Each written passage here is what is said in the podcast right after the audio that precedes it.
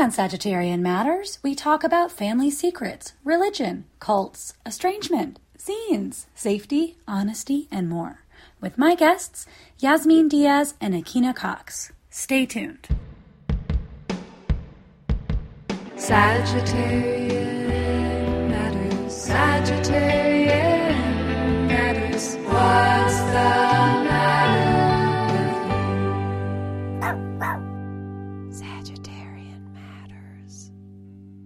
I first met Yasmine Diaz when I visited her installation, Exit Strategies, at the Women's Center for Creative Work in Los Angeles. I was invited to sit in a carpeted, groovy 1970s style den space adorned with collages and mixtapes, hand stenciled wallpaper, and scrapbooks. It was here that Yasmine told me about her life growing up in a conservative home and her eventual escape. Yasmine Diaz and Akina Cox have this in common. Akina is an LA artist who is also estranged from a conservative family who are enmeshed in the cult of the Unification Church. These two friends started a correspondence after meeting, which has just been published in a zine called Sleepwalking Towards the Exit. I had them come over to the studios to talk about their zine, but we ended up discussing honesty, safety, imposter syndrome, representation, and so much more. Please enjoy my talk with Yasmine Diaz and Akina Cox.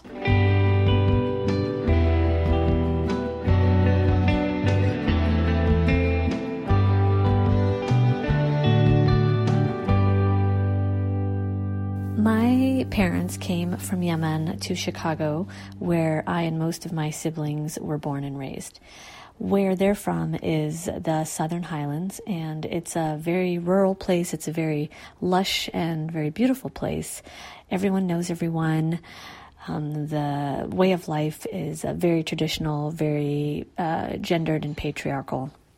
Um, there's not a lot of uh, education there. So my mom, like most of the women at the time, uh, did not have any education, and my dad had very little. Yemen is one of the poorest countries in the world, and uh, so my family, my parents left uh, basically for opportunity. Uh, the reason you know many many people leave and and so uh, they came to Chicago for work, and my dad ended up doing uh, very well for himself. And um, so, as you can imagine, the way of life there is very different than in Chicago. And so, there was, you know, there were many, you could say, points of friction uh, between how myself and my siblings were. Uh, had experience and the values that we had versus those of our parents. Um, for example, you know, um, when my parents came, like other other families followed, and the community grew. But my parents were were one of the first. So for a while they tried to assimilate, but I think as more Yemeni families, um, and they were Yemenis uh, specifically from our same area, um, the assimilation I think slowed down. Like it didn't last long, and so what other people thought uh, really mattered, and conforming and you know sticking to traditional ways uh, was very important. And so, um, yeah. So one of the things uh, that um, our you know those fa- our families practices arranged marriage and uh, everyone's marriage was arranged. And from what I could see the women didn't have a choice whereas the men often did. And you know that's something that really terrified me. And and also the marriages are consummated right away on the first night. And that really terrified me. You know it's it's rape. I mean it's basically rape. Um, of course people didn't see it that way. Most people didn't see it that way, but I certainly did. And there's really no way around it. It's not a negotiable. Um, and so, yeah, and you know, uh, so the communities are very patriarchal, and uh, the way my brothers were raised was very different than my sisters and I. My sisters were expected to learn to cook and to clean, um, and we did. And you know, our chores were very different. We would clean up after our brothers, and you know, our brothers had way more freedom than we did, and you know, things like they had bicycles. My sisters and I weren't allowed to ride bikes. Um, and um, yeah, there was just, I feel like, a sense of a different kind of value between us and what we had to contribute. And um, so, another area for me that was a real challenge uh, was around the area of religion. And um, you know, I we were going to Islamic school on Saturdays, kind of like Sunday school, where we learned to, you know, to read and write Arabic and uh, learned about, you know, Islam. And I just had a lot of questions. I think, you know, I there was a lot that didn't make sense to me. And before I knew the word, I was agnostic. Um, I just, I think I had a, a, problem with, you know, religion in general. Um, and I just, I understood that it was not something I could talk about. It would, it would have been a really bad idea, almost dangerous to voice that at home. So, so I didn't. Um, and um, one thing I want to say is that you know my everyday growing up was not hell. I mean, I, I have a lot of fond memories, but at the same time, it was really difficult to negotiate what was supposed to be this like prescribed future um, and you know my own hopes and dreams. I mean, I I knew that I wanted to travel. I wanted to decide for myself if I was even ever going to get married or have kids, but those things were uh, would not be okay. There was no way to like stay with my family and have the freedom to make those choices for myself. Basically, I was to always be under the guardianship, essentially, uh, of a man, whether that be my father or my husband. And, uh, you know, living life as an independent woman, let's say like traveling or going to school in another country or even another state, uh, those would not be okay at all. So, what ended up happening is, um, and I'm skipping ahead a lot, of course, but you know, two of my sisters and I ended up leaving our family after I graduated high school, and we had to change our names for our protection, and uh, we didn't end up seeing or talking to our family for almost 20 years. Um, so I grew up in the Unification Church, which, which was a weird cult started, I think, in the 50s um, by this guy named Reverend. Well, this is a made up. He changed his name. His name is Reverend Sun Myung Moon. Yeah, that's. He wasn't born with that name. But anyway, um, so it became popular in America, or as popular as it got in like the 70s. And that's when my parents joined and then they had an arranged marriage by Reverend Moon along with like all of the other members in the church. And then I was born in the 80s. And then, yeah, I grew up mostly on the East Coast. Um, and let me think. i am sure I'm leaving out something important, but I grew up on the East Coast. My parents decided to move us to South Korea when I was in high school for like church reasons. Um, and then, um, yeah, it was a very, very strict religion. And uh, we were supposed to all have arranged marriages. And I had something really crazy happen where my husband and I were like starting to fall in love. And at the same time, our parents were arranging our marriage, but they didn't know about that. Like we had to keep our actual relationship really secret, even though even yeah, even after we were, as I say, like matched together, we like kind of had to pretend we didn't like each other. it was really crazy and fucked up. But then, so we got married shortly after, um, when we were like 20, 21. And we've been together and we've like slowly left the church together. And then my parents, so Reverend Moon died in 2000. I want to say maybe 2012, 13, something. And since then, his whole family has like split up into different factions. And my parents have joined the craziest faction, which is called Sanctuary Church. And they're headquartered in Pennsylvania. And they, um, like, are also affiliated with some gun manufacturing companies. Mm. And they had they participated in, in a big event last year where like they all brought guns to church to like bless the guns roughly. And um and so my parents and it like got a lot of media attention and my parents were on the cover of like a lot of like newspapers. And also around that same time my um like uh, Southern Poverty Law Center labeled the Sanctuary Church a hate group, or like maybe it's on their hate watch list. I'm not sure because of their homophobic views. And you you both had to totally recreate yourselves after separating yourselves from these groups. Is that from your families? Is that true?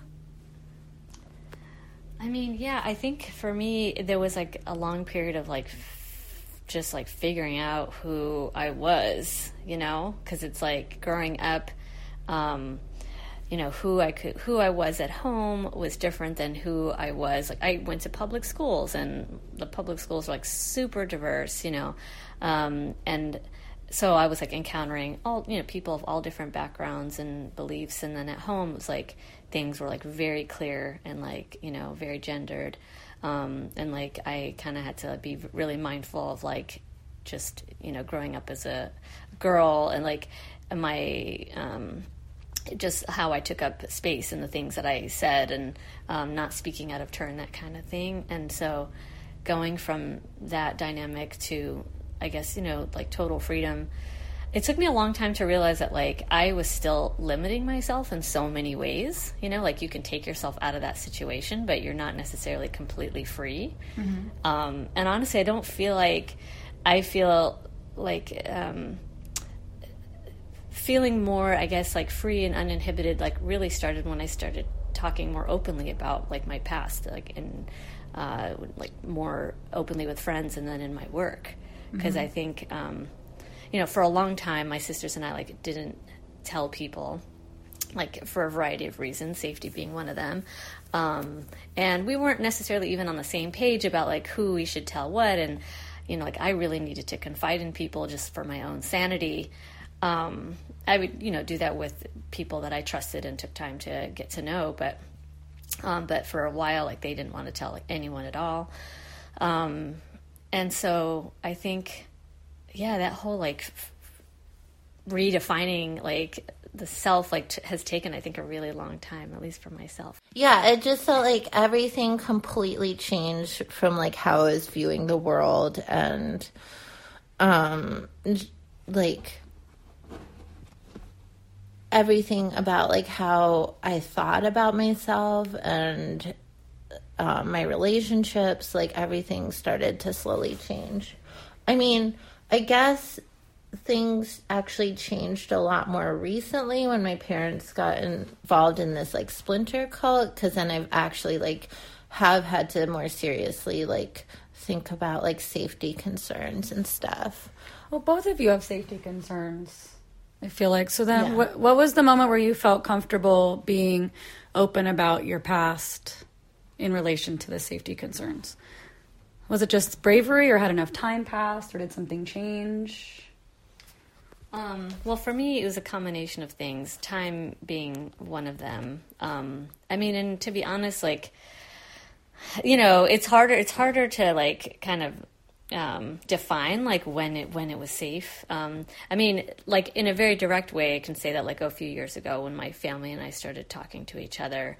Um, my younger sister found us online. That's a long story, but like, you know, and like the cat being officially out of the bag, like, and that was like I said, 19 years later. Um, I was like, okay, now like, uh, there's no limits. Um, I was already like getting to a point where I was starting to think about using it in my work. So I'm like, okay, it's been a long time, and you know, like I don't know how long there was an actual threat. I mean, like if I were to guess, I would say the first few years after we left, when like the news of us leaving the family um, was had the most um, like a kind of weight in the community, um, and uh, and so um, yeah.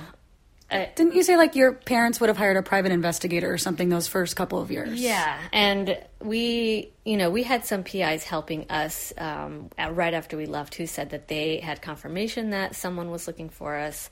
Um, I don't know exactly how they knew that.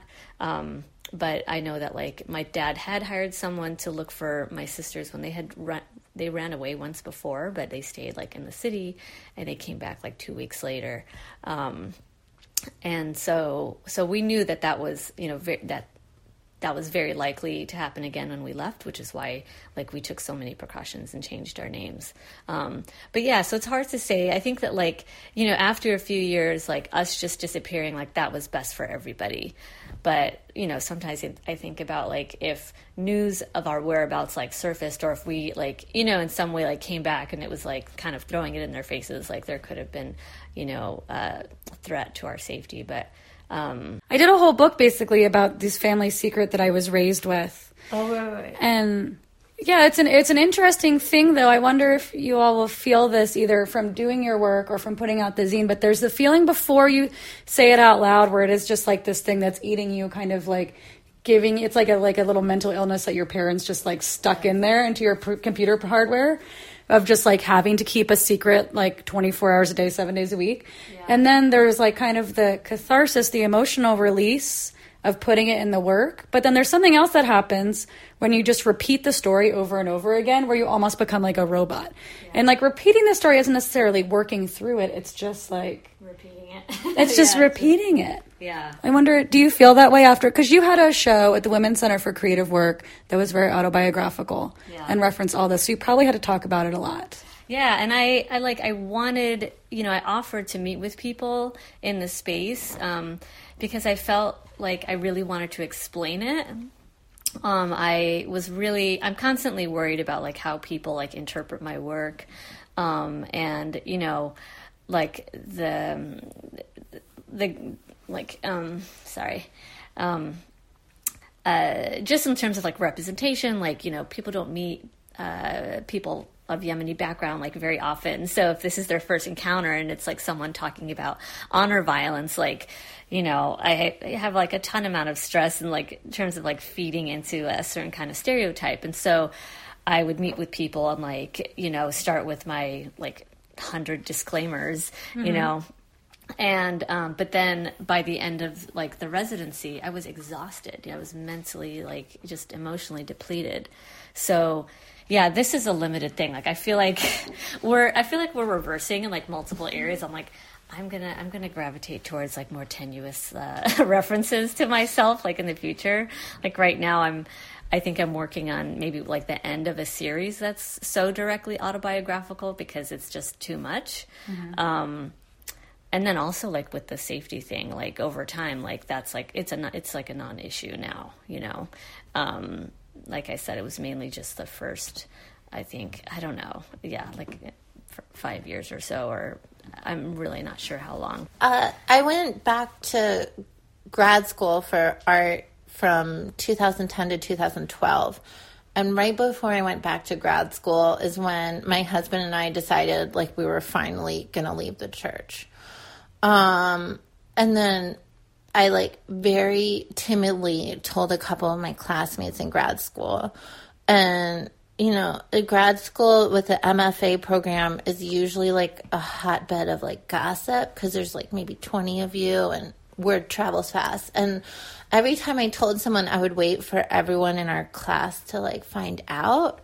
And instead, I had to go from person to person, like telling them about my weird cult upbringing because everyone was being like so kind and like not not spreading the hot gossip. Were you like, look, it's okay. Yeah. I'm giving you a gift. You're welcome. Yeah. I was like, take this and go dine out on it. like, so I don't have to like keep repeating this story. Yeah. But yeah, I um towards the end of my MFA, I was really struggling a lot with the huge change of like not being a, a church member anymore and i had i had talked my way into a class with maggie nelson like a graduate level writing class. And i am not usually this bold but i wormed my way in. And I I don't know why, but I like kind of knew that I needed to start writing, and I wanted it to be part of my um, my thesis show, like a, some like kind of zine or book or something. And so it was really through that class which I I like first started to open up about it. And I remember like submitting my first essay to the class. Um, and then seeing people in the halls the next couple days and like running away and hiding from everyone and like ducking into art installations because I was convinced that the whole class would laugh at me. Or, you know, I had no idea what to expect because it's just what you're talking about having a secret and just taking it for granted that like you can't tell anyone and starting to tell people was so so frightening and you're totally right that the more you start talking about it, if you're like actually talking about it and getting it that catharsis, it just totally changes you as a person. Um, I feel like I've become one of the most bold people out of all of the ex church members I know, where most people like don't talk about this very much, and they're really surprised when sometimes I'll introduce some of my friends to like art friends or whatever and and they ask like how do you know each other? And i say oh we grew up in that same cult. And and then like my art friend will be like oh cool. Like i know akina from cal arts or whatever. Yeah. you know it's just like not a big issue to some people. And yeah usually my friends are really astounded by like how um how normal everything can be when you're when you just like start opening up about your secrets and people just it's it doesn't have the same emotional weight for outsiders as it does for those holding the secret. It never does. Yeah. I mean like when I got when I, so I was like I was like I signed this contract to do this book and I was like okay I'm going to go all the way and so I was like I need to think about the most like embarrassing situation of my entire life. I need to think about like what's like the biggest secret I have. And so I wrote about this horrible stomach problem I had as a kid where I was like shitting my pants every day. And to me, as I was drawing it, I was like full of shame, blushing by myself in my studio. Yeah. Just being like, I am unlovable. Like saying this out loud, letting other people know that I'm unlovable. They didn't know before. Now I'm letting them know. And that's not what happened. Of course, like that end, ends, up, ends up being like a, a way for people to connect to you as an artist or as a writer or whatever is when they see like them like a really vulnerable part. Yeah. Not like a fake vulnerable part. You're like, yeah. once I asked someone out and they said maybe. Like it's yeah. like not like a fake vulnerability. It's like people can kind of tell when you're talking about something raw. Yeah. It takes away the power of it. Like, yeah. you know, when you put it out there, it's like, here, I'm giving it to you. Now you know everything. So there's like. Nothing else. So yeah. like, what else?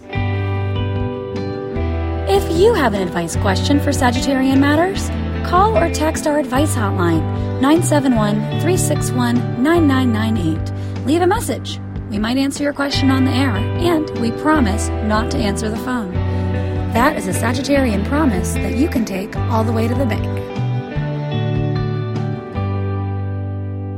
How do both of you feel about like your own personal boundaries around this process or like what still belongs just to you and what things have you given away or or for public consumption through the zine or through your work? There's there are definitely things that like in terms of like my family and um, that I think that that that are just for me. You know, it's like I mean, one of the things that I think we talked about in the zine is just like kind of the really complicated nature of sharing these stories and also like you know, so I like had a lot of trepidation about sharing uh, my story and my work. Um, like, you know, in the past, it was safety would be like the main concern. But more recently, especially like post 9 11, the concern is feeding into a stereotype, like giving ammo to people you don't want to give ammo to, like yeah. right wing, you know, media. Um, and then people within like my own kind of community that say like don't air this dirty laundry like don't make us look bad especially now. Now is not the right time.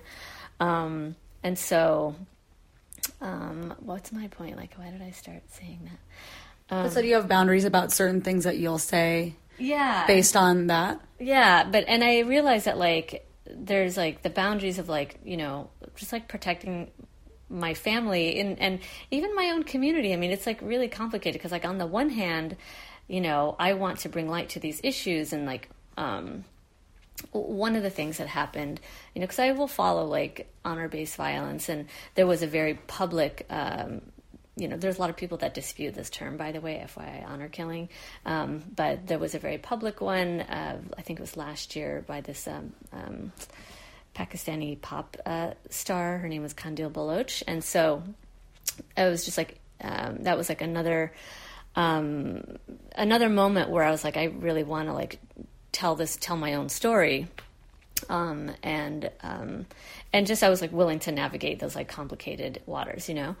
So um, so yeah, I mean, like when I when I tell the story and um, like I want to bring attention to to these issues, but also like talk about like um, that like I love my family and I love my community. Like it's yeah, like my dad like made it very clear that like if my sisters and I left that he would you know, there would be like physical harm would come our way, you know, and I know that's like really probably difficult to hear something like that and also like for me to say that like I love my dad and I under I, you know, I don't tell like not hold him accountable completely, but, um, but I also understand the world that made him, the world that he, you know, uh, where he where he comes from, because that like what he said and like his potential actions like are essentially like, condoned by the community and like any father in the community might have like done or said the same thing, um, and so so I feel like.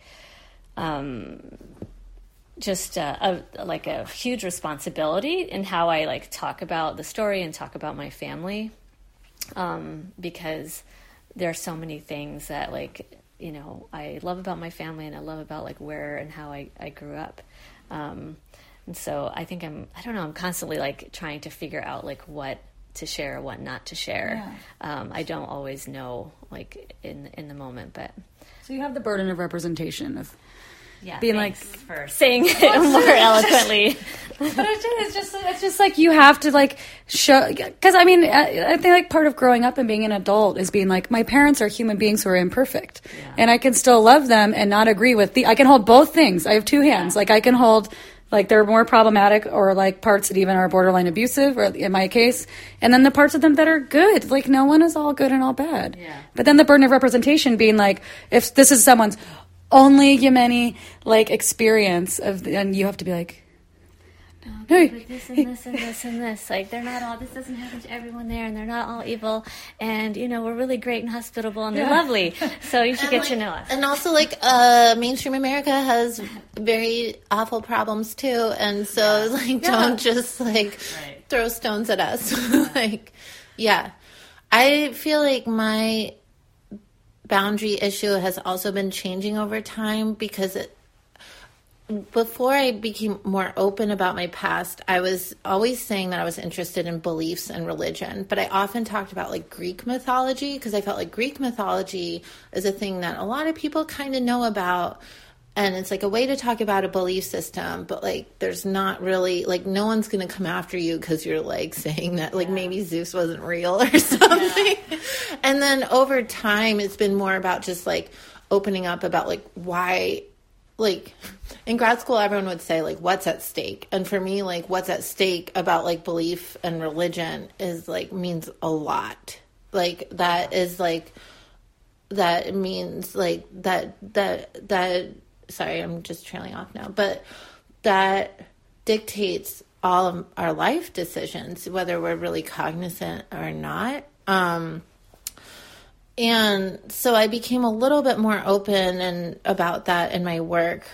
But as soon as I started telling people I grew up in a cult, I immediately had people asking me to like write more about it. Like they would just like come up to me on an opening, like, Oh, you're the artist who grew up in a cult.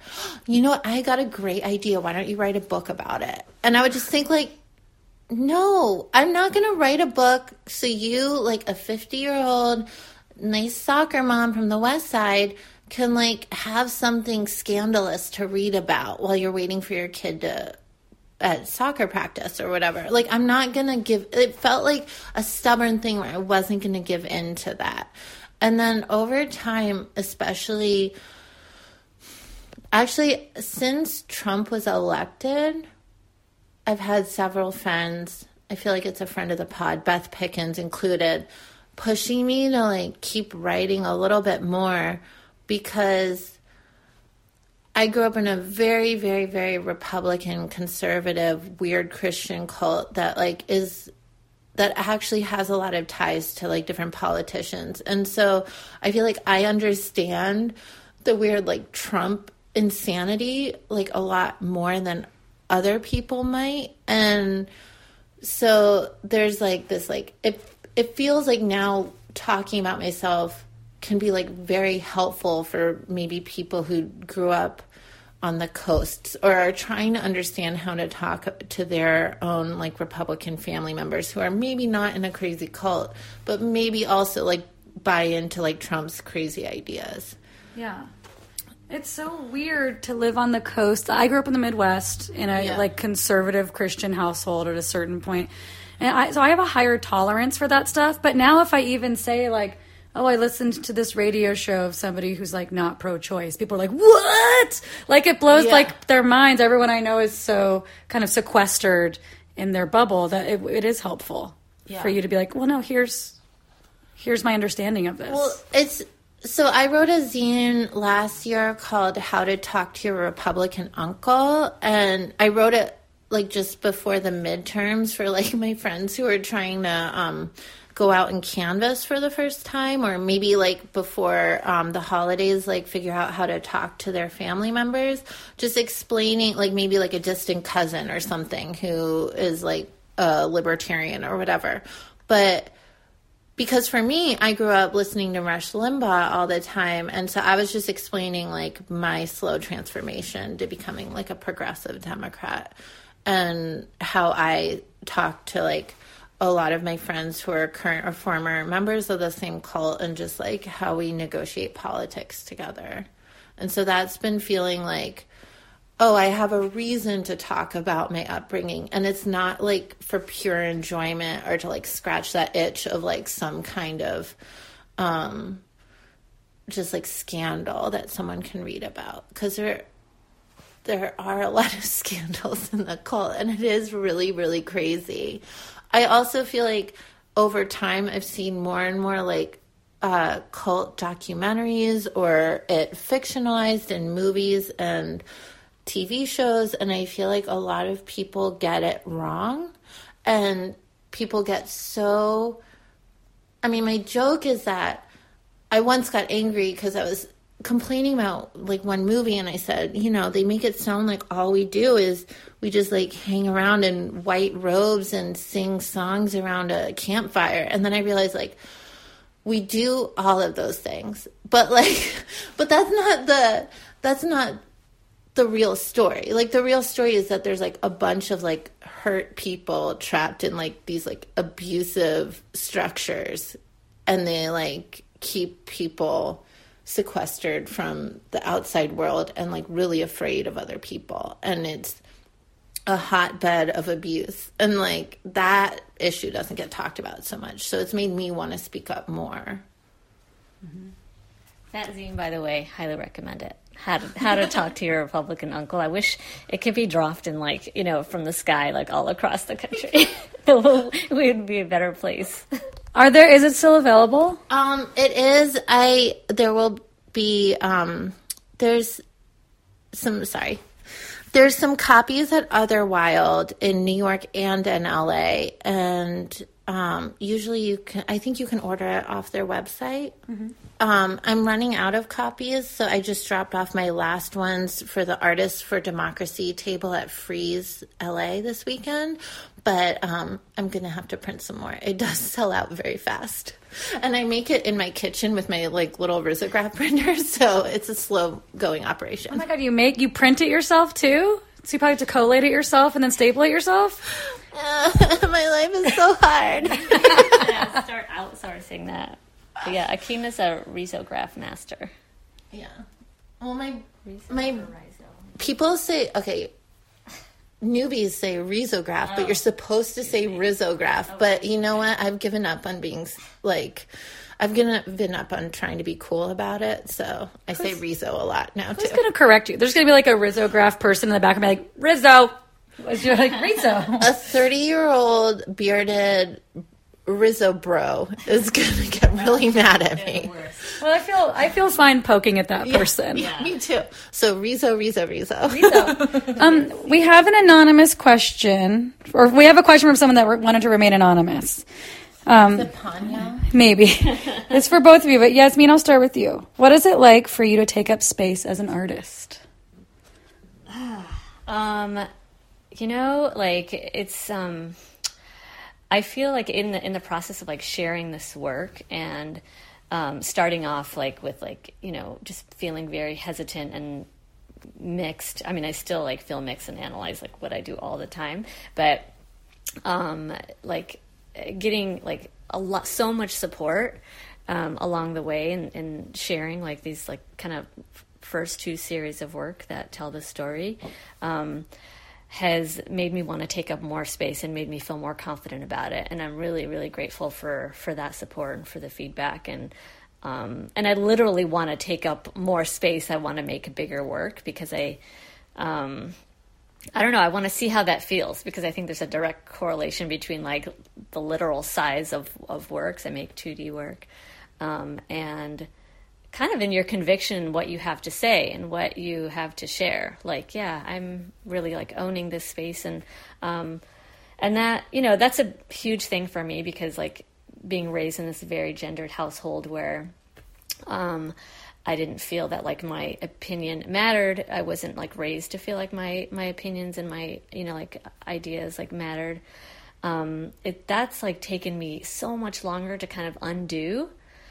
Um, and and so um, yeah, and like it's sort of like uh, that change is manifesting in the work. I am honestly like super struggling with that issue. Um, I feel so weird about it because I feel like I actually have a good deal of confidence in myself and my work, but I'm also intensely afraid of people in general. and so I'm still trying to unpack that issue of, like Yasmine was saying, like feeling that maybe people in your community are not valuing your opinion or maybe you're not the safest around them or whatever for whatever reason um yeah i feel like growing up i was always the happiest when i was on my own when i was like drawing or reading or climbing trees but because being around people meant that i had to navigate really really strict religion and uh, a lot of adults that wanted a lot from me that I couldn't possibly deliver. So I'm still dealing with the repercussions of that a little bit as a, an adult, where I feel like anyone gives me um, an opportunity, and my first impulse is to want to run away, which is not the correct impulse I'm learning. so, so I'm still battling with that. And if anyone has any tips, feel free to reach out to me.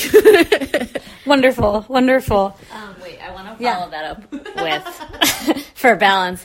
I'm still terrified like every time I make new work and like share my story or talk to people like that. Like, I don't know if that will ever go away. It's just like the volume changes and um and I have also like um like have just like gotten comfortable or just not comfortable but just accepted the fact that like I will always have imposter syndrome. I mean, you know, once I found out that like so many people have it, so many like very accomplished people have it, I'm like, "Oh, okay, this this will never go away." So, um, okay, it's I'm just going to accept that you're always going to be there, but like like an annoying neighbor like you're there and that's cool and i'm just going to try and ignore you as much as possible. So it's not like i'm here and listen to what i have to say like and yeah it's uh there's there's it's always tempered with some level of i don't know self-doubt and discomfort. I feel like it just becomes, it's just a little bit like you're like, all right, I feel that, and I'm just gonna do it anyway. And I'm just gonna do it anyway because then you're just like, it's just yeah, the feeling's not gonna. It's a neighbor, but you're like, the neighbor's not gonna. The neighbor's not gonna leave their house. They're just gonna keep yelling. Like it can't kill you. Imposter syndrome can't kill you. Self consciousness can't kill you. Like maybe you are a fraud, but like look at the president. I actually got a lot of inspiration from that. I'm like, that person could be a total buffoon and get all the way to the top. Like I could do any, like, you know, like when I'm like trying to call and get like an upgrade for a rental car or something, I'm like, do I deserve this? I'm like, th- if that person Yeah. feels they deserve to have the highest point in the land, then like certainly I can return this pair of boots or get this rental car upgrade or, you know, certainly I can do this thing that people invited me to do. Found like the, the silver lining, like the one silver lining. Or I- that is the only silver lining is I actually felt inspired by being like, person's like such an idiot, and he's like speaking in front of everyone in the world. Why not me? I could do. I could maybe even be the president someday. I never. I never thought Oh I could God, because I had zero interest in politics. But you don't even have to. Apparently, Not at all. you can just say, "I'll look that up." Anything is possible. Um, but yeah, I get it. I just get a feeling of like, well, nothing matters anyway. Like sometimes, like I'll do a book and I'll be like, is this even a book? Like, what is this? Like, not even good. Like, what is this? I don't even know if this is making sense. I'm just like a madman, just like speaking in my own room. And I'm like, all right, well, it just exists because it just has to exist.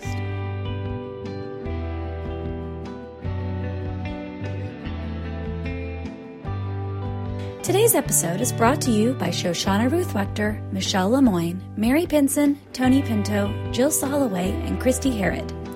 If you would like to support Sagittarian Matters, including producer Chris Sutton, please send $5, $10, $5 million, that's your business, via PayPal to hornetleg at gmail.com. That's hornet, like the insect, leg, like its appendage, at gmail. Thank you for your support, and we look forward to saying your name on the podcast. Producer Panya looks forward to it too. Don't be scared. That's her voice. Last question. Well, I guess I wonder do you have any last advice for artists? Do you have any or advice for your younger self? I've I used to be so hard on myself, and I sure I'm sure I still am. I was like five minutes late to get to Yasmine's today, and I was really mad at myself. So it's not like I've learned to be the easy, most easygoing person on the planet, but I'm just realizing like our mistakes are not that bad, and to just like just like let things go a lot quicker. Like maybe it's again like Trump is president. It's like, but but yeah, the bar is really low. But um, like my parents thought it was a good idea to move our family to South Korea because my mom thought God told her to do that, and so she like moved like two like grade school kids to the border of North and South Korea, where we could hear the we could hear it's not funny, but we could we could hear the the like patriotic music that was like loud on loudspeakers on the DMZ. Um and so like sometimes when I fuck up stuff, I'm just like is it that bad? Like, like, like I ate like some like Del Taco today. Like that's okay. like, like you make a shitty painting. Like, what's what's the worst that's gonna happen? You make one shitty painting. You're on your like you have. It's a cliche, but it's so true that you have to mess up in order to like find out where you're really supposed to go. Yeah. And so I'm actually like very anti slogans and quotes and advice like that. But I did write on my studio door the other day just the word fail because I want to like get a lot better at failing. Like I, I, I don't want to be the, I don't want to be so stuck and, and stop myself from working on things because I'm worried that in the future they will fail. I just want to be good at running into walls and like failing all the time and like picking myself up and like trying it again. Like that is what I want. And I feel like all of my friends and loved ones feel like we all suffer from a similar issue where just the other day my husband was like worried about making a mistake or the fact that we like accidentally killed our printer. Well, he would point out that I did print like 50 zines on it in like an That's hour. what it's for. But you know what? What's like name? I printed them out, I gave them away and I have like new friends because of that. And I feel like that is like a priceless experience. So I will happily buy another printer with and like just keep going and not beat myself up about it. But yeah. So Akina and I have a list of topics that we started for like future conversations or maybe if we make an expanded version of this and i feel like we totally have to add this whole like perfectionist thing oh because i'm like there's got to be something i mean like i wonder if there's something of our you know from our shared upbringings that like you know like um uh, makes for that you know that that like inhibiting yourself because of the the, the fear to fail.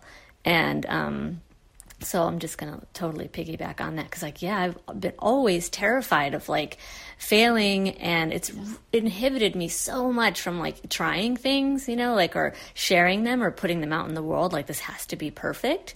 And you know it's taken yeah just a really long time to get to that place where it's like to like not care so much you know? And i think that's just like age where it's like i don't i just don't care anymore. Yeah. and in the past i wish i could have given myself that gift to be like don't like to try to not care so much about like what other people think like and now that i'm saying that out loud i'm realizing like how much that was a part of our community and actually like the root of like the problem of things like like the shame that kind of like um inspires something like honor violence you know because it's like you know at the root of it it's like restoring reputation you know mm-hmm. because like what will people think like that phrase is something i heard so much like what will people think i heard it so much that it was like made it very clear that like what other people thought mattered more than like my own like well-being my own mental health my own like physical health. And so um, even though i knew that was wrong and knew that i wanted to leave that um, really allowing myself to care less about what people thought like that was a lot much harder work to do. Um, i realized i still kind of like had that. So i wish i wish there was some way to like yeah go back in time and like magically lift those chains. It doesn't matter. Yeah, it it's doesn't like, matter. If someone thinks you're a loser, then they think you're a loser, and it doesn't matter at all. Like yeah. just like so there's nothing. You're you like we were talking about the neighbor that's in their house that's just like complaining or, or whatever. Yeah. It's like it's fine. They're just there. Yeah. It's yeah. it doesn't matter. So just what? go to a different house. Yeah. But there's people that are more. I guess it's also it's like a control issue too. Yeah. Because I know, like, as a kid, I just felt like, like I wanted to control what people thought about me.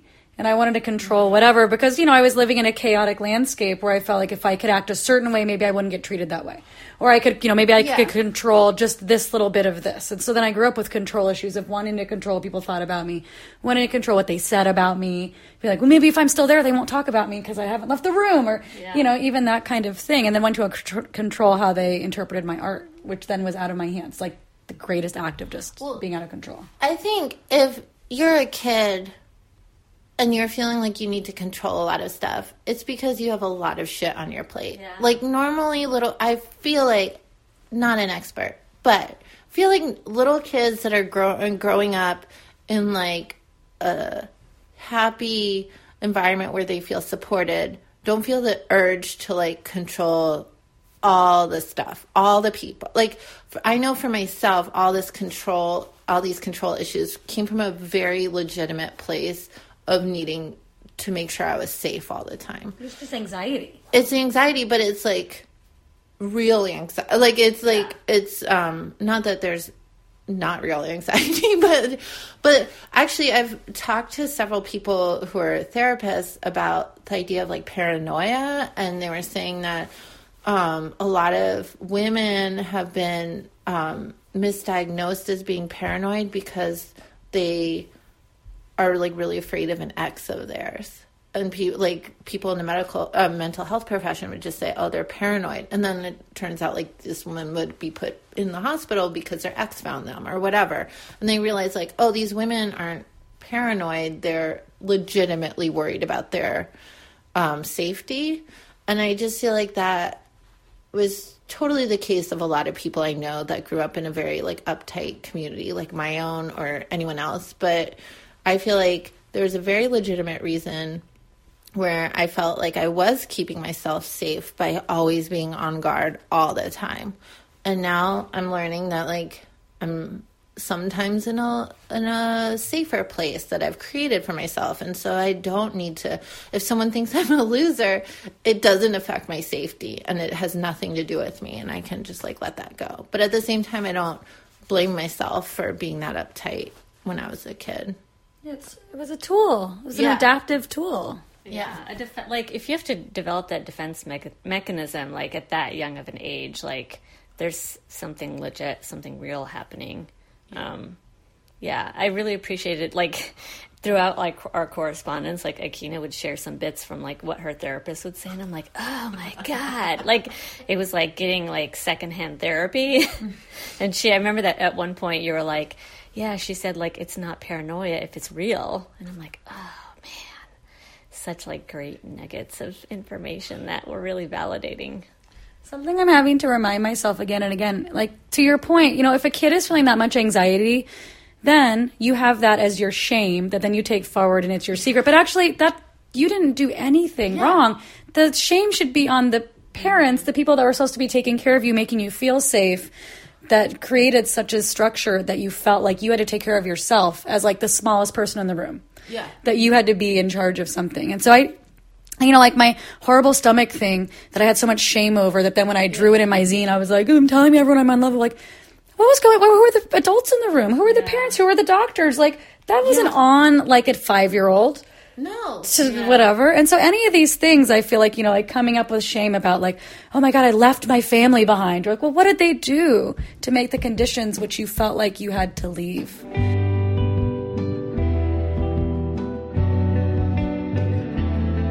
Sagittarian Matters is produced by Chris Sutton with assistance by Ponyo Georges.